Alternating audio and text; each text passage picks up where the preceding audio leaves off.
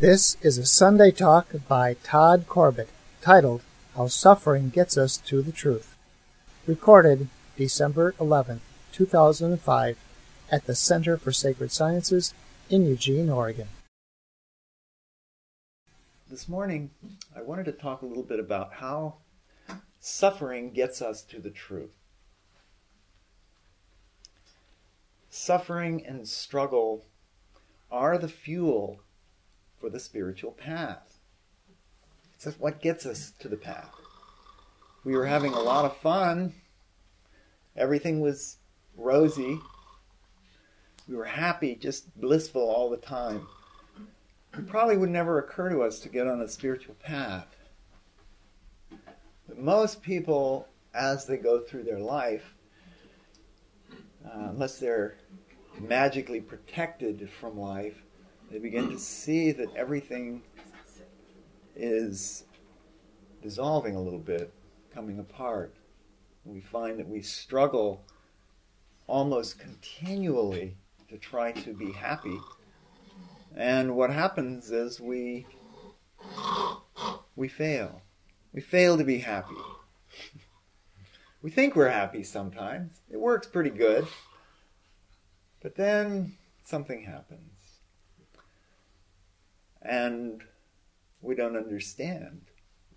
We expected things to be a certain way, and they're not. And we're struggling to try to feel better. We struggle to maintain the story of my life. It is the desire to be happy, which always needs to be rekindled. It's the struggle to be spontaneous, to be appropriate. It never satisfies, but we always believe it will. Someday. We want to become enlightened. Someday. Not now. Heaven forbid. Now.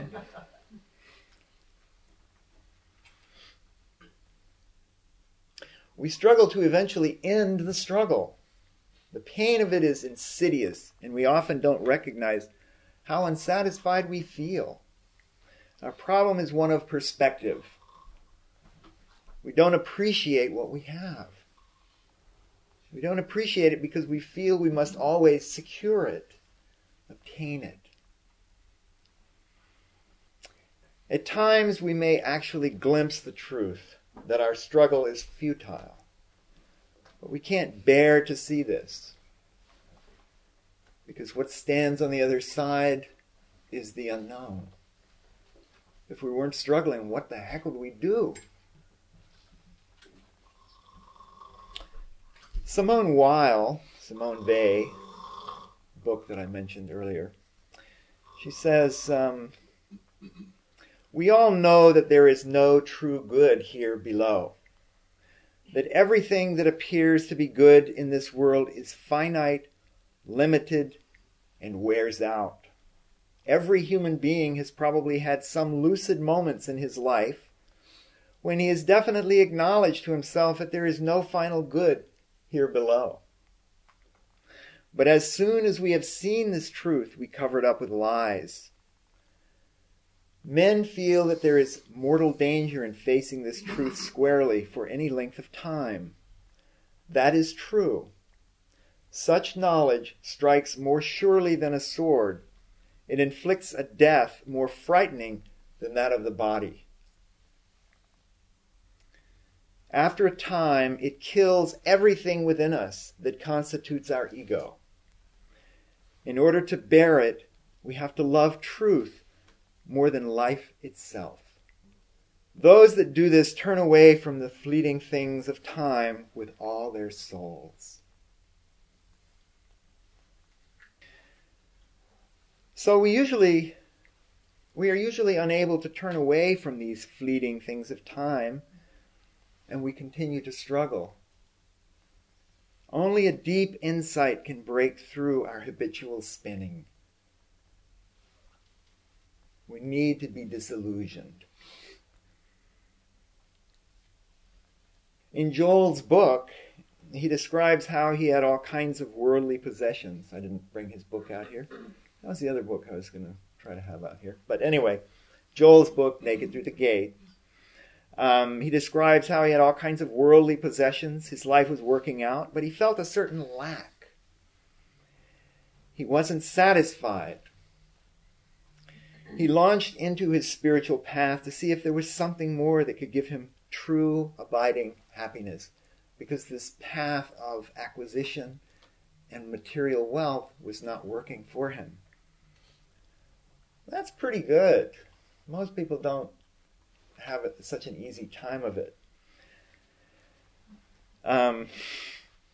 In order to break out of our habitual spin, we need to really see the pointlessness of our spinning. We need to see that it is terminal. Suppose we have a terminal illness. We realize that we will die very soon, despite all treatment. Now what do we do? We can struggle with it, whether to have chemotherapy or some more holistic treatment, but in the end, we can clearly see that we are dying. It's beyond hope. Now what? The mind hopes, but then it sees again it's over. We are trapped. Being trapped is not a bad thing. The mind thinks it's horrible, but it's really not. Now our attention is sort of fastened down. We don't have very far to go. We can't get away from our circumstance. If we are able to pay attention, there is nothing to achieve. So what do? The short life that we have left is all we have. Rather than struggle to cling to some fantasy, we face our life as it is. It's like there's no question anymore. We're not going to get anything. We're not going to resolve anything. So we stop trying. What is there to struggle about? Nothing. Nothing.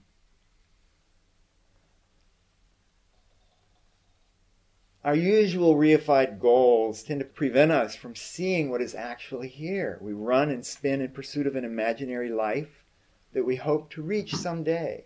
But when we are confronted with imminent death, all frivolous grasping loses meaning. Now, as a nurse, I've seen many, many people come into the intensive care unit, dying, struggling right to the very end. Doesn't happen all the time, but when it happens, it's stunning. It's amazing. When a person knows that they are dying, has known for some time that they are dying, yet they don't know. Otherwise, they wouldn't struggle.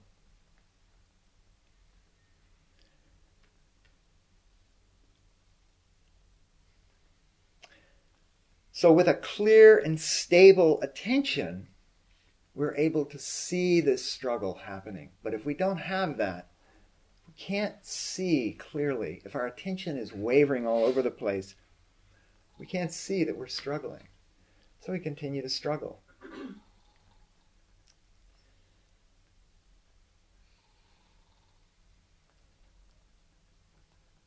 So without hope, there is this natural underlying warmth. Love. As soon as the spinning stops, we can appreciate what's here. We weren't even able to see it before because we were so busy running to the next thing to try to figure out the next thing that's going to make us happy. Hope is pretense. Hope is expectation. It is our expectation that keeps us spinning and struggling, always wanting. We can never appreciate what is here now. Well, we don't realize it generally, but we already have this terminal illness. It's called life.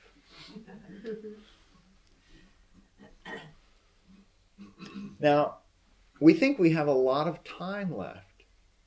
You know, even if we're young, we think we have a lot of time, but we don't. In more ways than we realize, we don't have time.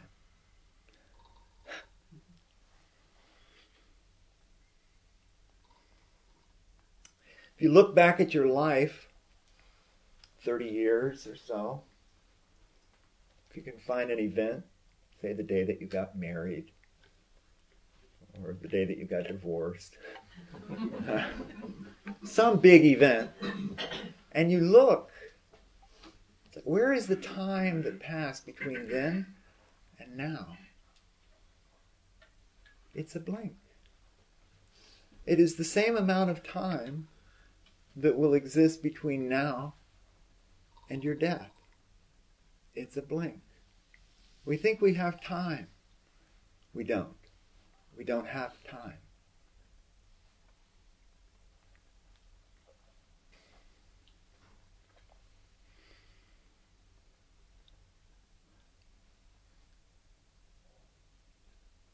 So, the other point about illness and death is that when it comes and we're in pain, we're distressed, that's not a good time to cultivate mindfulness, to cultivate attention. It's harder when we are distracted by all of these events. So the time to practice and to develop a stable, abiding attention is now. Begin now. Don't wait. Generally, we like to think we have lots of time, you see, and that's the problem. That's where we get into trouble. And then suddenly, we're on our deathbed. We're struggling. We're having to take morphine. We can't focus our mind. It's important to do the work now, because then when that time arises, it's not a problem. There is a Buddhist evening prayer that Joel likes to quote on retreats, and it really cuts to the heart of this thing. He says, "Let me respectfully remind you, life and death are of supreme importance. Time swiftly passes by and opportunity is lost. Each of us should strive to awaken. Awaken. Take heed. Do not squander your life." With death awareness, when we actually recognize that we are going to die soon, we begin to notice death all around us. We begin to see that things are not permanent at all. We realize that everyone we know is going to die. And we begin to recognize impermanence. It becomes, it's depressing at first, because it's everywhere. And, you know, our whole world was built on permanence, the sense that things are somehow solid. We know things are, you know, changing, and we don't really see it, though. We have an intellectual idea about it. We're not getting it, though. Zen master Dogen had this to say about impermanence and the motivation to do spiritual practice. He said, "It depends only on whether one's aspiration is firmly determined or not." He says, "A person who arouses true aspiration and studies as hard as his capacity allows will not fail to attain the way. To arouse such an aspiration, think deeply in your heart of the impermanence of the world. It is not a matter of meditating using some provisional method of contemplation. It is not a matter of fabricating in our heads that which does not really exist. Impermanence is truly the reality in front of your eyes." So as we look and we notice that we're going to die, and everyone we know is going to die, we have this big cloud of, you know, depression and sorrow, and it's kind of a grieving kind of thing. But if we go into that, we don't turn away from it, It's not what we think. It's sad, but sadness in itself is not bad. It's not wrong. It actually is a reflection of this world, the truth of this world. If you go into sadness, you come out in joy. It's not what we think. What we begin to see is that who we think we are is actually shifting and changing constantly. Who we thought we were when we got out of bed this morning, and then we were having lunch. It's like the feeling, the images, all of it, totally different. We have managed to string them together in some amazing way. And this is how we prevent ourselves from actually seeing the impermanence of what we are. Total impermanence of this body-mind manifestation. So, without some deep vision or insight into impermanence, we are bound by our beliefs and our superstitions. We live in superstitions. To have an insight into impermanence, though, isn't just to believe that everything passes away. We need to break through the surface story and really see the reality of transience everywhere, always. Now, many of us have had the experience of losing a loved one. And for many of us, up until that moment, there was this sense of permanence. But afterwards, if we are paying attention, if we're capable of paying attention,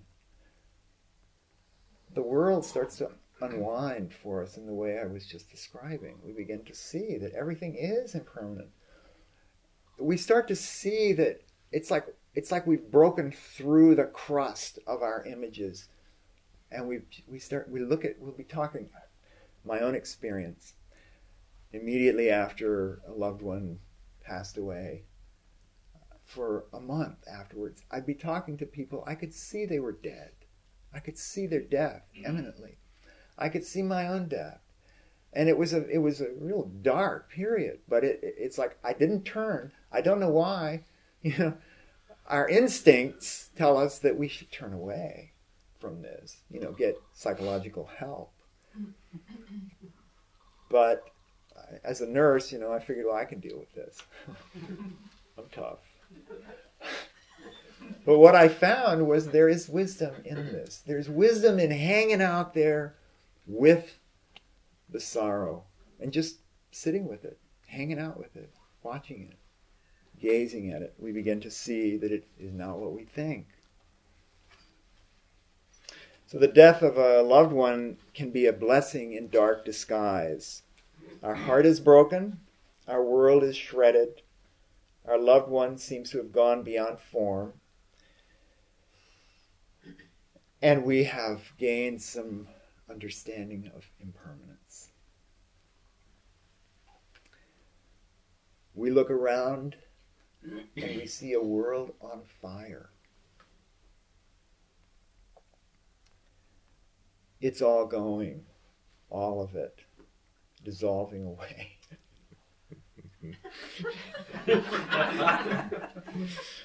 The more aware of it you become, the more you will see the transience of all phenomena. And with this seeing, the more you are drawn towards the truth.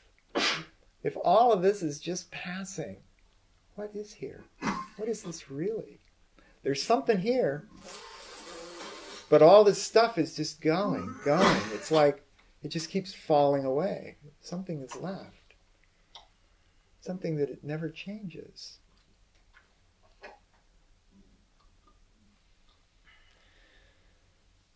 Gradually, we begin to experience what impermanence actually is. When the story of impermanence falls away, emptiness is what we find. It is immediate and direct. But you see, it's not emptiness. It's the truth. We call it empty. The Buddhists call it emptiness.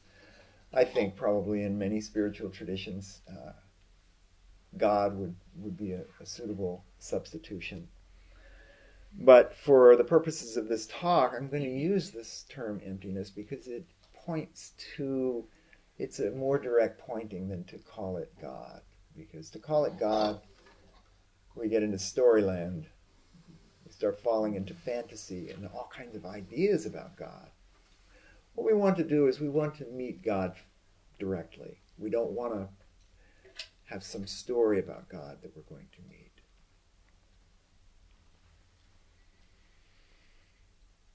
In emptiness, there is no impermanence. Impermanence implies there are things that are impermanent. But there are no things in emptiness. But you see, we could talk about this till the cows come home. That's not going to help. What it is when we become aware of impermanence and we let it actually transform us by being willing to see, by being willing to look. And that's tough because, you see, we're not motivated. We need some big life event, or we need to have a little bit of wisdom like Joel had on his path, where he didn't need to be kicked over and over again by horrible circumstances. He just noticed, oh, I'm not happy. I've got all this stuff. I'm not happy. So he started to look. Emptiness showed itself to him gracefully.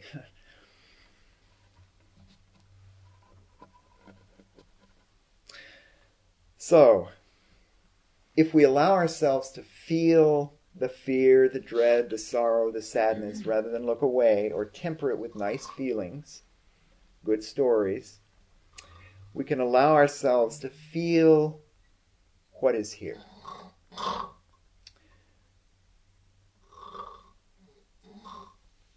So, for example, fear. When we feel heavy, afflicted emotions such as fear, we usually want them to go away. And that is exactly what we want to be aware of. So fear is arising. We feel the fear. And then there is this sensation that says, I don't like this. We want to be aware of that sensation. We want to be aware of that feeling that wants to push that fear away.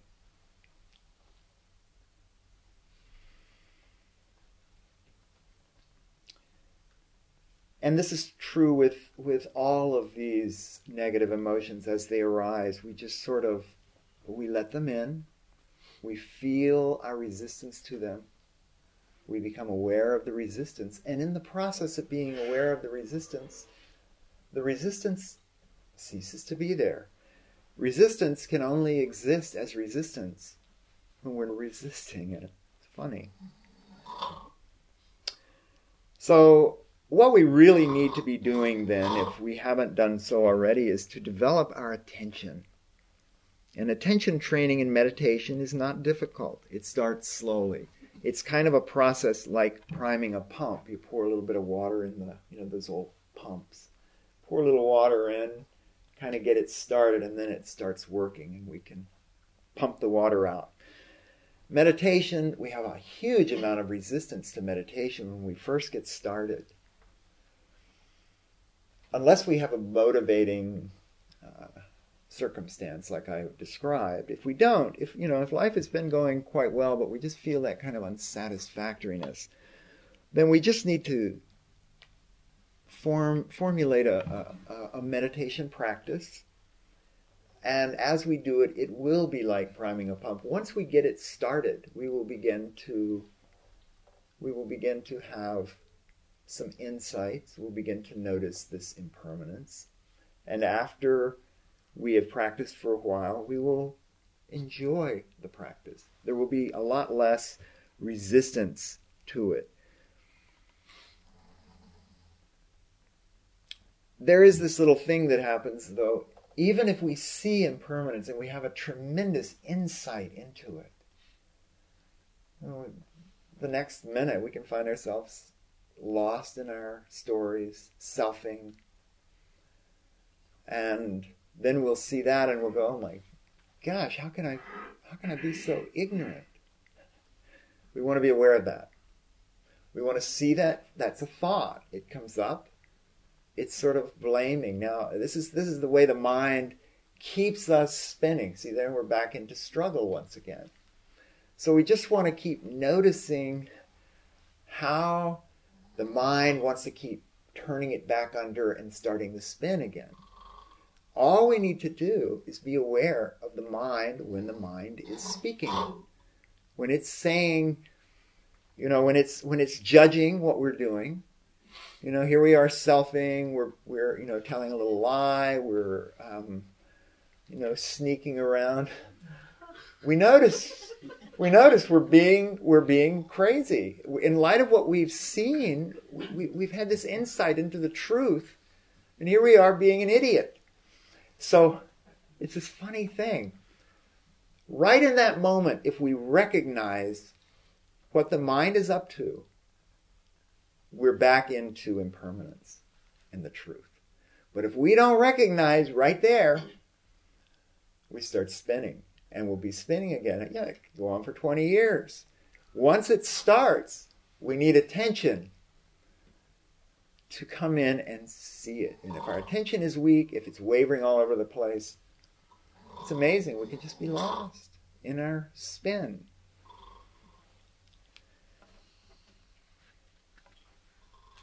You know, and we can't... There's this funny thing that happens... when we get onto the spiritual path, we start blaming the self. We'll go, well, you know, I've read a lot of stuff, and it's strongly indicated that the self is really the problem. And we can start blaming ourself. We can go, well, it's myself that's the problem here. And we can, you know, make it into some kind of monster. But it's not. It's actually, when we're doing that, that is the self that's having those thoughts. So we find that we can't escape the self. If we try to blame it, we're just pretending once again. So what we want to do is we want to see that pretense as it's arising. So as we go along, our ignorance then is transforming into wisdom. The more we see the mind, the more we realize what the mind is, and our attention is growing stronger. We stop ignoring reality. It is in seeing our delusions and seeing our suffering within these delusions that propels us inward towards the truth. So now, rather than moving through our stories going, oh, I don't feel good. I want to feel better. What can I do to feel better? Oh, I know, I'll go and get some really tasty Chinese food or whatever. And you see, and then we find ourselves at the restaurant, and then we're done with that, and now we've got indigestion. And so it's the endless storyline that moves out horizontally in our life. That can never find the truth. Even if we are struggling to find the truth through, you know, meditative contemplation, if we're trying to go, well, okay, let's see now. If there's no self, then I'm just pure awareness. I'm just consciousness. You see, now that's still going out. That's going to the Chinese restaurant, but with different clothes on. See, what it is we want to do is we want to stop going on the horizontal circuit, and we want to sink into our experience that we're having now. So, in essence, we want to go, it's the vertical route. We want to sink down. You know, it's kind of analogous to the cross, you know, the crucifixion. We can run the horizontal route in either direction forever, or we can just sink down into what is here. And of course, when you go the vertical route, you're just going to the truth. That's all there is. This other stuff is just the storyline.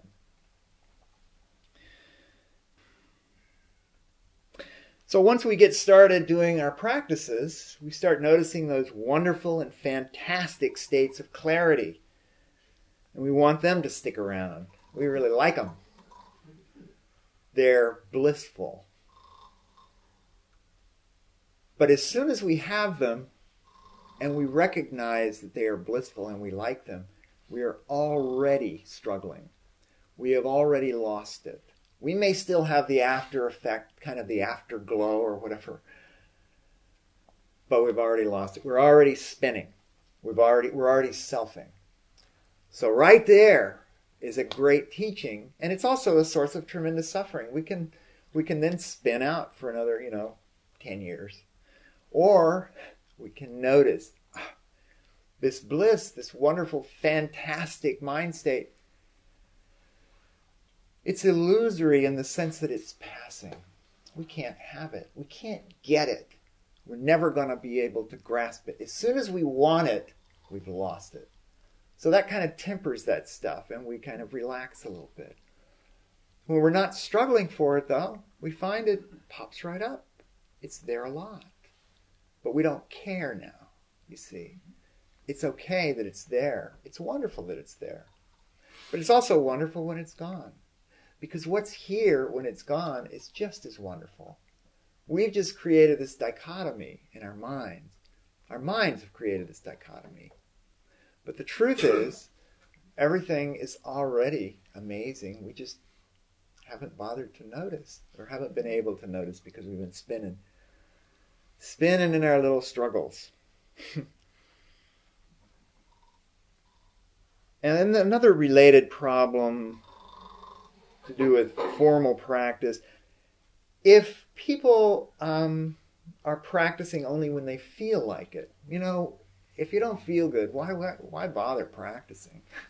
But you see, this is exactly the time to practice. I mean, it's a wonderful thing if you can just do your committed practice daily. So you have to commit. You have to decide, okay, I can't be attentive, I can't pay attention, and I can't develop this process if I don't commit to something. So I'm going to commit to sitting every day for a half an hour, 15 minutes, however long it seems appropriate for us when we start. So this is a huge step. If we are always trying to meditate only when we feel good, first of all, we're not going to meditate that much, because we don't feel that great that often. There's going to be times when we feel really charged up about meditating, and we're going to just get right on that cushion, and we're going to have great mind state. Maybe not. Depends. We're always amazed by what we find. But the whole point, though, is if we allow ourselves to sit with whatever mind we've got, and pay attention to what the resistance that's coming up. Just be aware of it. If the mind is all over the place, if it's distracted, you're going off to thought, you just keep noticing and coming back. It goes off to thought, you notice, you come back. You just keep doing this. Now that's wonderful practice, because you're having lots of opportunity to see how the mind goes off all by itself. You're not doing it. The mind is doing it. So the more you see that and you recognize, oh, we're over here now, come back to the breath. The more you do that, you're actually strengthening mindfulness much more than if your mind is being cooperative and you're sitting on the cushion and it's just hanging with the breath. You see that? It's very, very important than to be with the difficult mind states. It all comes back to that. It's just like sitting with sadness or anger. It's the same thing. If we don't want to do it, then we're missing a huge part of our true life. So Simone again talks about this a little bit.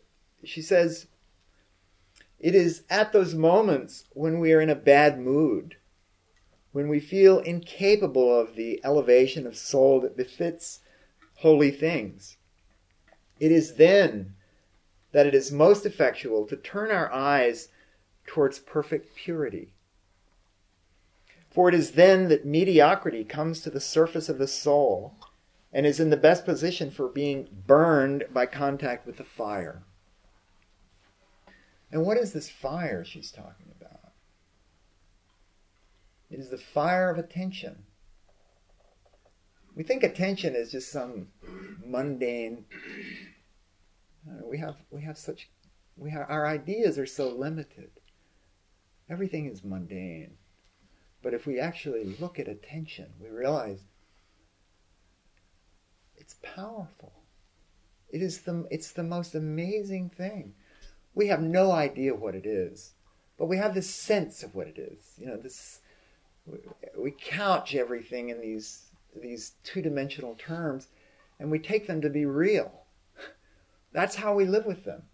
We don't actually notice the awesome nature of awareness or anything, everything.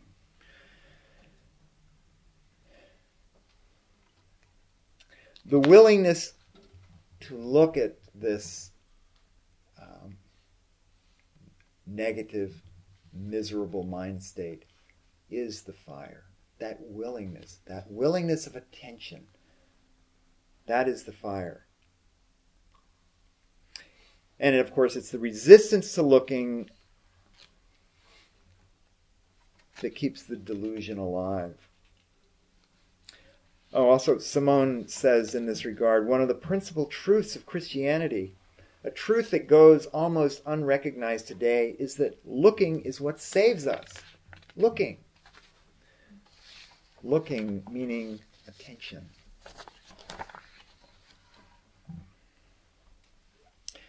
So we take up the sitting practice for good reason, to stabilize our attention. It allows us to see how attention habitually distracts. We don't try to fix it. Really, the process of remaining attentive is all we need to do. We sit and thoughts arise and we go back to the breath. That's it. That's really all we need to do. Pay attention. Space opens up when we don't entertain thought. We lose the spin of the mind and space opens. We're no longer creating filler. The space is already there. We just fill it up constantly. No longer going out into that horizontal path. We just fall down into the truth. We sink into this moment. And we can relax there. It's very relaxing.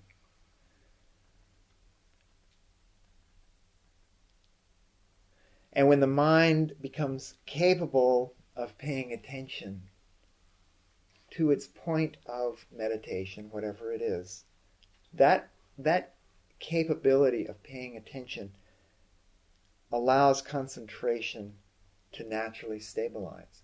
So once we get going, like the priming the pump, once we get it going, it's awestruck by what it sees. It's very easy to sit. It's very easy to do these practices because it's an adventure. It's no longer something that we need to do because we're miserable. It's sort of like we get over the hump of struggling, having to be beaten to get there.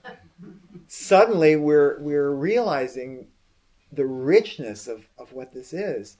And now it's like it becomes easy. It's easy because we realize it's the only thing that's really worth doing.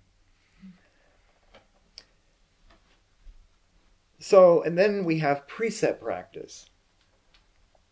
In precept practice, it's basically being mindful through the course of the day. And we learn how to observe our little self, our little self-images as they arise, pretending to be real. That's me. That's what precepts are good for. We see the same grasping that we see when we're sitting on our pillow.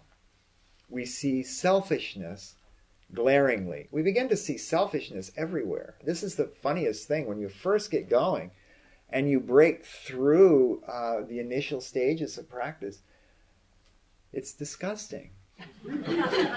You see yourself, your selfish motivations popping up everywhere. You can't get away from it. And it is. It's disgusting. But you see, right there, when that sense of it's disgusting comes up, then we can launch into one of those things I was talking about earlier. Or we can notice, oh, disgust. It's just the mind. It's another of those stories coming up. It's the mind. And so rather than getting lost in disgust, we can just see it. Oh, okay. We can hang with being disgusted. Feel that. It's not what we think. So good examples of precept practice are not to steal, not to lie, not to blame. We don't take them on as commandments. At the center, we have a set of 10 precepts, and they're very useful for the purpose of, it's like bringing a microscope into our daily life. So it gives us a little frame of reference. For example, if we, is it the second? Frivolous pursuits, that's the second one, right? To regard each moment as a precious opportunity for spiritual practice. Not to waste time in frivolous pursuits, nor to overindulge in drugs, alcohol, or escapist entertainments. So that's a great one. They're all very helpful in this way. So what would happen? We every day when we get off work, we come home, we turn on the television set. We know it's retarded. We've been watching this go on for months, and we've been thinking about it, but when we get home, it's like a sequence of events. Click, and there we are on the couch, watching the tube. So we decide, okay, this is a frivolous pursuit. I'm going to apply the second precept. It's a frivolous pursuit. I'm not going to turn on the television when I get home from work tonight. And you're thinking about it all day. Well, you get home, you're tired. You come in, first thing you do is turn on the television. Now, with attention, if you're paying attention, mindfulness, you're watching this whole thing. You realize you can't do a thing about it in some sense. Otherwise, you wouldn't have turned it on. But you're watching, and you're seeing what the mind is doing. You're seeing how it's justifying it, I'm tired, or whatever. Or I don't even know why I'm doing this. I'm just doing it. You see?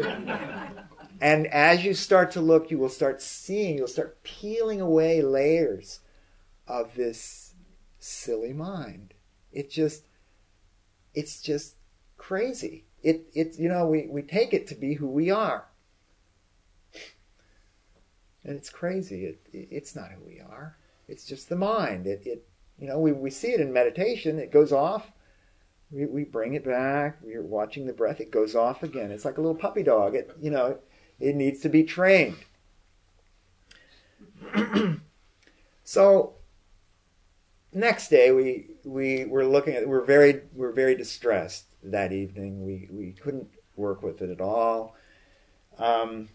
We are noticing all this stuff. We're noticing the distress, the feeling of being a failure. I couldn't even do this practice. I turned on the television anyway. Thought about it all day long. Well, the next day, now you've contemplated, you did your practice in the morning. You come home from work that day. You're not quite as neurotic about it because you can see the neurosis. It's been playing all day. And then when you get home, you just walk in, you look at the television, you walk by, you do something else. Now the mind says, "You are so cool. You are so attentive. You are really getting this meditation stuff. You're getting the hang of it, man. You're going to be enlightened in no time. Now, if you don't see that, then you're off in the spin again. See how this works? It's crazy. But if you see it, then it's just the mind, and you just relax. You know, and then eventually it gets to where it doesn't matter if you turn on the television or not. That's just, it's a way to get your attention into the circumstance. What you will find, though, is that the habitual conditioned tendency to flip that television on will be gone. It may take a few times. This isn't something, it's not like it fixes it instantly. We take care of these problems, bang, they're gone. It takes some work. We've got to keep working with attention. It's not like there's a goal here. The process itself is the goal. It's just to be present with what is. So that's what attention is all about. It's being attentive. We're present. So it's all about paying attention to the little images of me that pretend to be doing stuff. Being bad, being good, wanting, needing. We begin to see that our sense of self-identity, though it be the source of suffering, is the illuminator of truth. It's what gets us there. It is both the problem and the solution. It's amazing. But we need attention. Without attention, not going to happen. And eventually now, with our attention, our mindfulness, we find that we sort of run out of material. We keep doing this and we're really true to ourselves. We begin to see everything arising and passing. We begin to see the mind for what it is. Thoughts are having thoughts. We're not having thoughts. Thoughts are having thoughts. Emotions arise. We think they're ours. But when we watch, you see, when we pay attention, we see the nature of what's actually happening. Our stories unravel. At some point it dawns that there is really nothing left to do. Whatever we do is futile. Right in the process of doing it, we see that. So we stop trying. We don't decide to stop trying. It's like trying to stop struggling. If you try to stop struggling, you're struggling. You can't decide to stop. It happens when you realize in your bones you can't do it. You can't fix it. You can't resolve it. So we stop trying. The whole thing just runs out of gas. Our sense of self has lost its energy.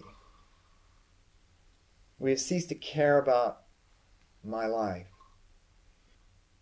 We're no longer fascinated, and we're no longer demanding that things be some particular way. We're no longer waiting for something to happen. Everything is exactly the way it has to be. Not as a resignation, but everything is just unfolding out of itself. It's becomes clear. When neediness stops, the movement out of this moment stops. We're no longer leaning into that next experience. Our identity has always been the essential sense of neediness, grasping and pushing away, demanding that things be a certain way. When we can no longer struggle and keep a straight face, we can no longer argue with circumstances.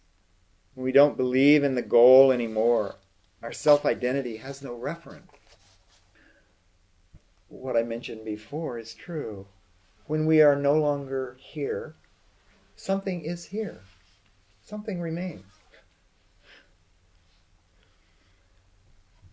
Initially, there is a sense of relief, a huge sense of relief, bliss. But it is subtle bliss. It's just a kind of sigh of relief. It's a sense of ease about things. Awareness is everything. It's everywhere. There's nothing else. It's all flow. Everything is just dancing. Whatever the mind is thinking is just thought flowing. The fiction of you and your beliefs has become just flow. After all that I've said here, then how do we really see what is here? How do we... It's very strange, because what is here is what we see right now. We have our beliefs, our ideas about what this is, and we hold them as if they are the truth. And they skew everything and give us the sense that everything is solid, that there are things, and then we are separate from those things.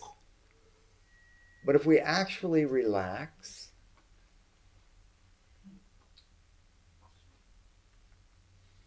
just relax and feel our self just as we are. Our sense of self is just a window. And as we feel our sensations, we recognize they're not what we think they are. And we begin to see that everything that we are perceiving is arising within us. It's not apart from us. So that's probably everything I should try to fit in this morning. Are there any questions? Yes, Brad. Well, you mentioned two dimension, and I wasn't exactly sure what you meant by that, and as opposed to what, three or four? Two-dimensional just implies it has no depth.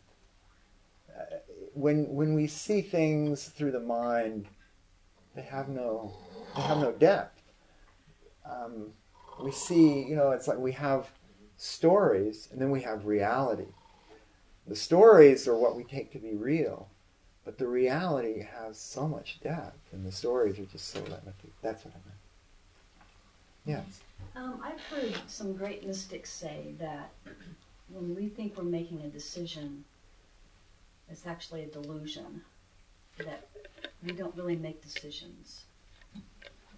Decisions are just... Yeah. They make themselves. Is that... You've heard Joel say that. Yeah, absolutely. Yeah. Yes.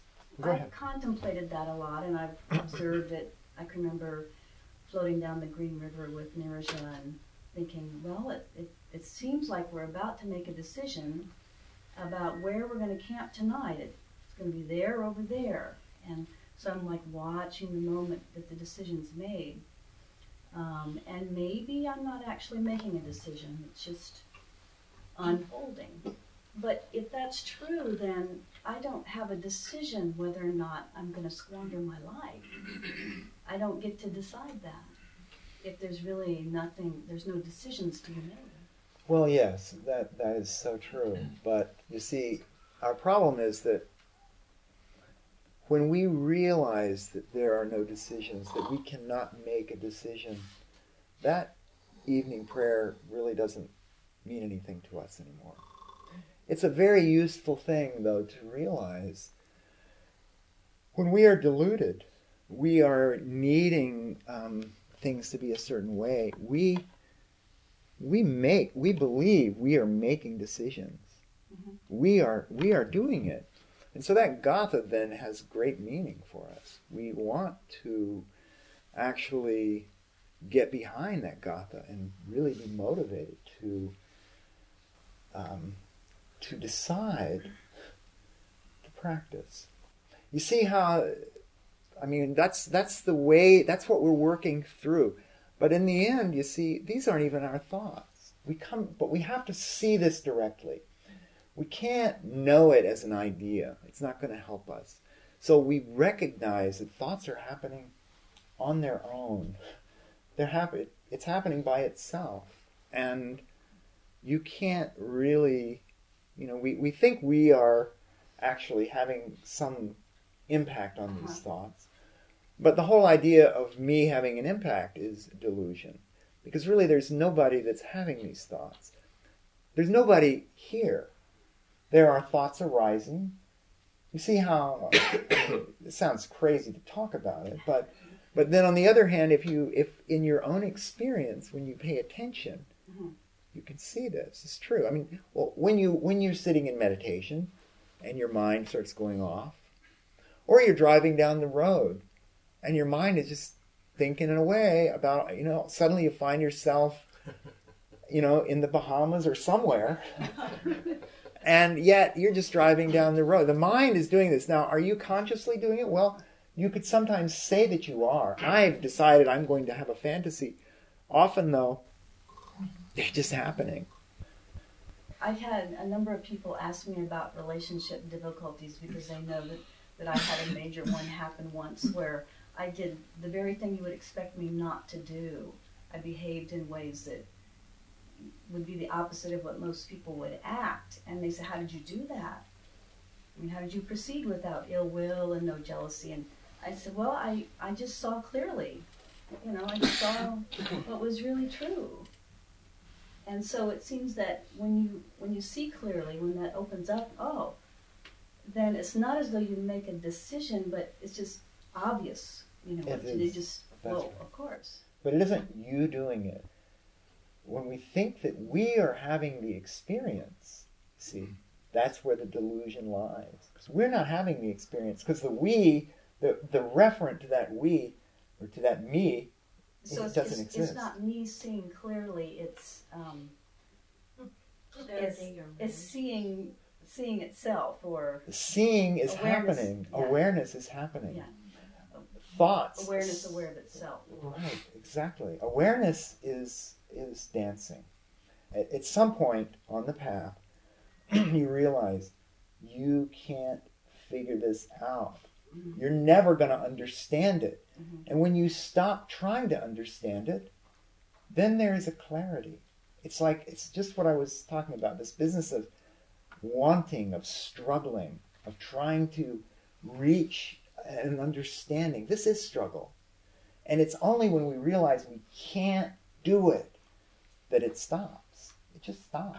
And when it stops, there is this, what you were just describing, this clarity, this stillness, openness. And you will see thoughts are arising and passing away. You will see that the whole thing is arising within you. Your friends are in you. It's all happening within your own consciousness. There is nobody. It's not my consciousness. Well, you see, but let's talk about it as you realize that there is only one consciousness, and it is you, your consciousness. That feeling that you have, my consciousness. Mm-hmm. Well, that's pointing to this reality. There's only one, and that's you. See, if we have the delusion of self, then what we need to do is look at what that self is. And as we go out, we keep going and unfolding. And the whole world is in that. It's like it doesn't stop with our story.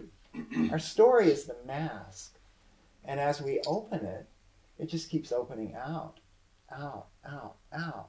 When we're talking to our friend, all of the feelings that we have about who they are, that's all you. That's all happening in you. It's not apart from you. We think it's this person over here. You know, we're looking out through these little peepholes at a person over here.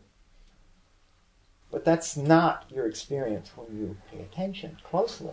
You begin to see. It's all just arising in consciousness. So, any other questions? Yes, Viv. I just wanted to stand this question of making a decision kind of upside down, on its head for a minute. And I deal with people sometimes who have a symptom that one term for it is irresolute, and that refers to a chronic inability to make decisions.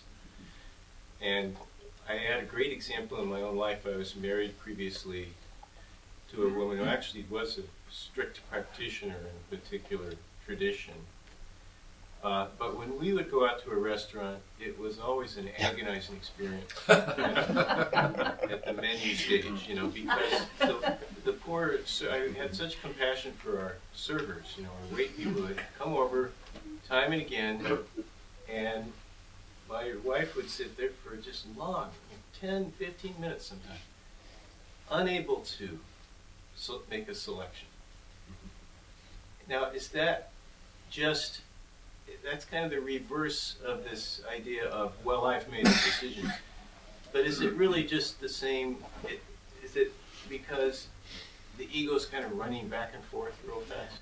This is struggle. This is what struggle is, only it's manifests outwardly. You know, a lot of times we're able to kind of keep it all together and cool on the outside, but inside it's like, it's going crazy in there. But it manifests outwardly a lot of times in all kinds of crazy activity. And being indecisive is just, you know, attention is all over the place. It's not able to relax. So there's a certain amount of hyper energy going on, and there's just spinning. So yeah, that's just the expression of consciousness for in that moment for that individual. It's. Are you looking for an answer, like how to resolve that? It's tied up with the mental construction that goes into the future, the supposed future, and says, but if I do it this way, then it would be this. But if I do it that, you know, it's all this getting caught up in what the consequences are going to be if I finally make this decision. See, now that's actually what everyone is doing. This is just a more magnified version of that. The way to cut through that, I mean, I don't know about your ex-wife, but if you find yourself irresolute, wondering what the consequences are going to be if you make this decision or that decision, and if you paid attention to Todd, you know what the consequences are. You're going to die. Whether you get the land curry or the swing, it doesn't matter. And it cuts through that, really. It just cuts right through that.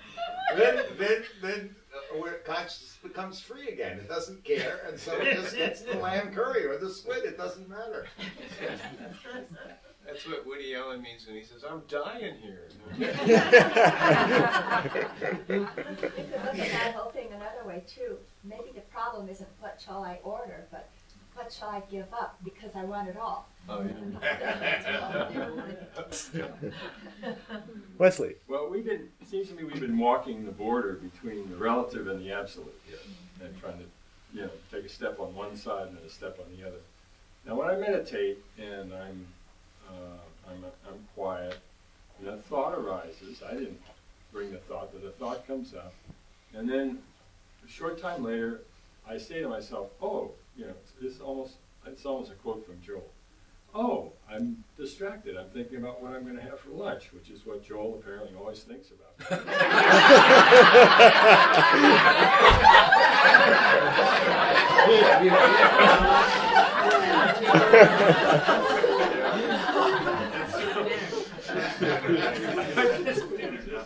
That in Hawaii.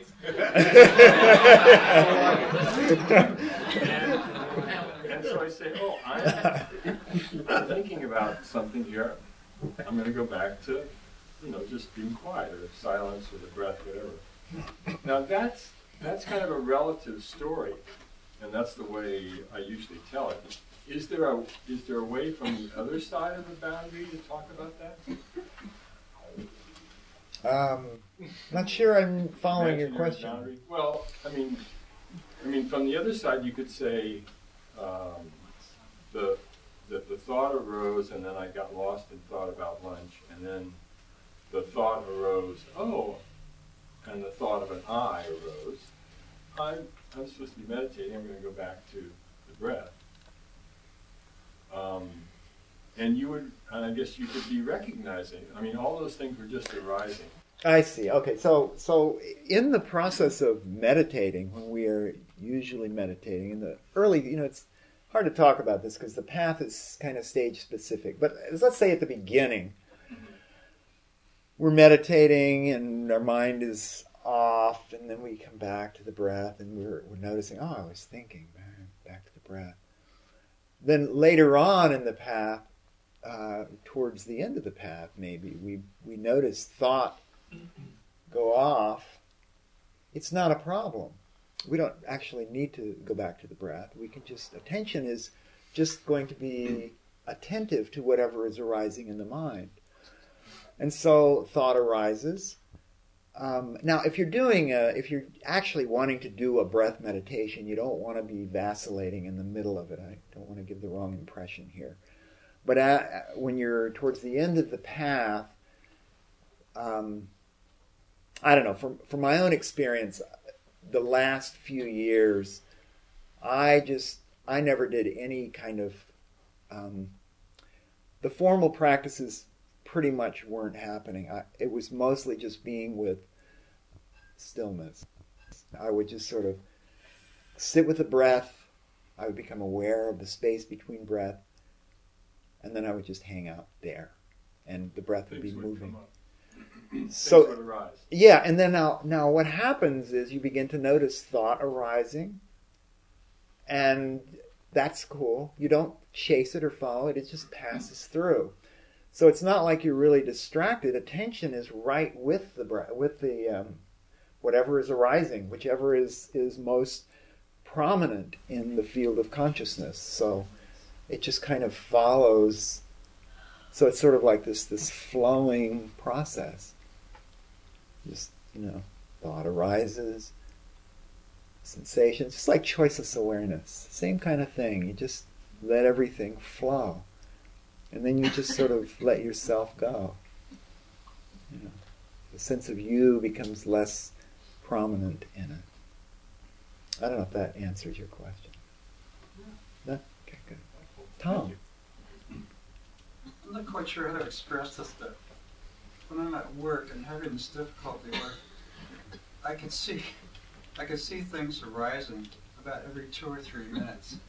And the process of watching this, it's almost instantaneous how you go from kind of a state of awareness into a story, into a delusion.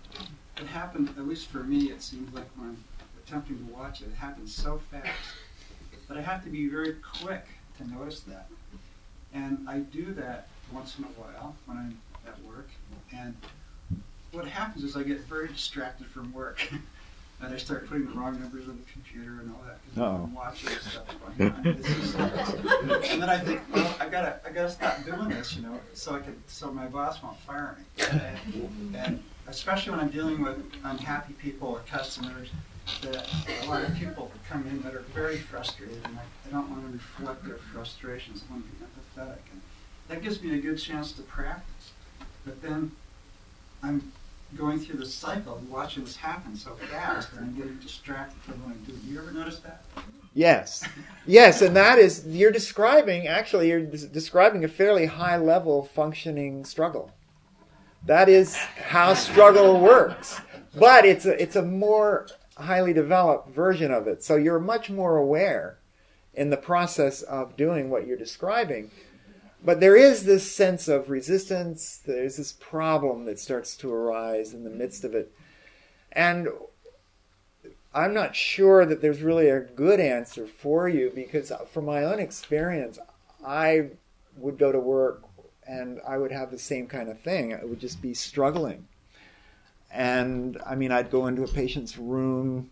There's one... I shouldn't tell these awful stories. Anyway, I go into a patient's room and he's got a handful of fecal matter. And I walk in the room and he's like, and I'm like, ah! So I'm running out of the room. Well, let me tell you, mindfulness just is gone. Goes to shit. Yeah, it goes to shit. Exactly, Biff. But as we do this, as we struggle, you see, what's happening is we're aware of the struggle.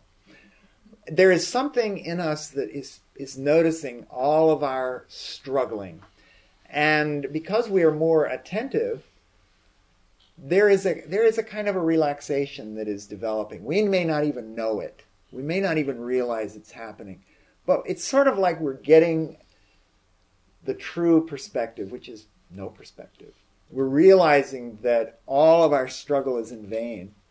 And at some point, I mean, now when I go to work, I just go to work. It's like I walk in the door, I put on my little scrub outfit, I walk out into the intensive care unit, and the job begins. It's like the role falls into place.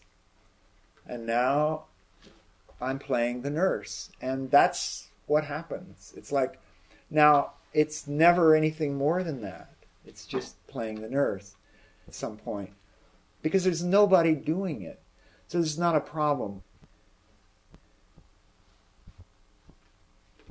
Okay, let's bring the formal part of the morning to a close. Thank you. I'll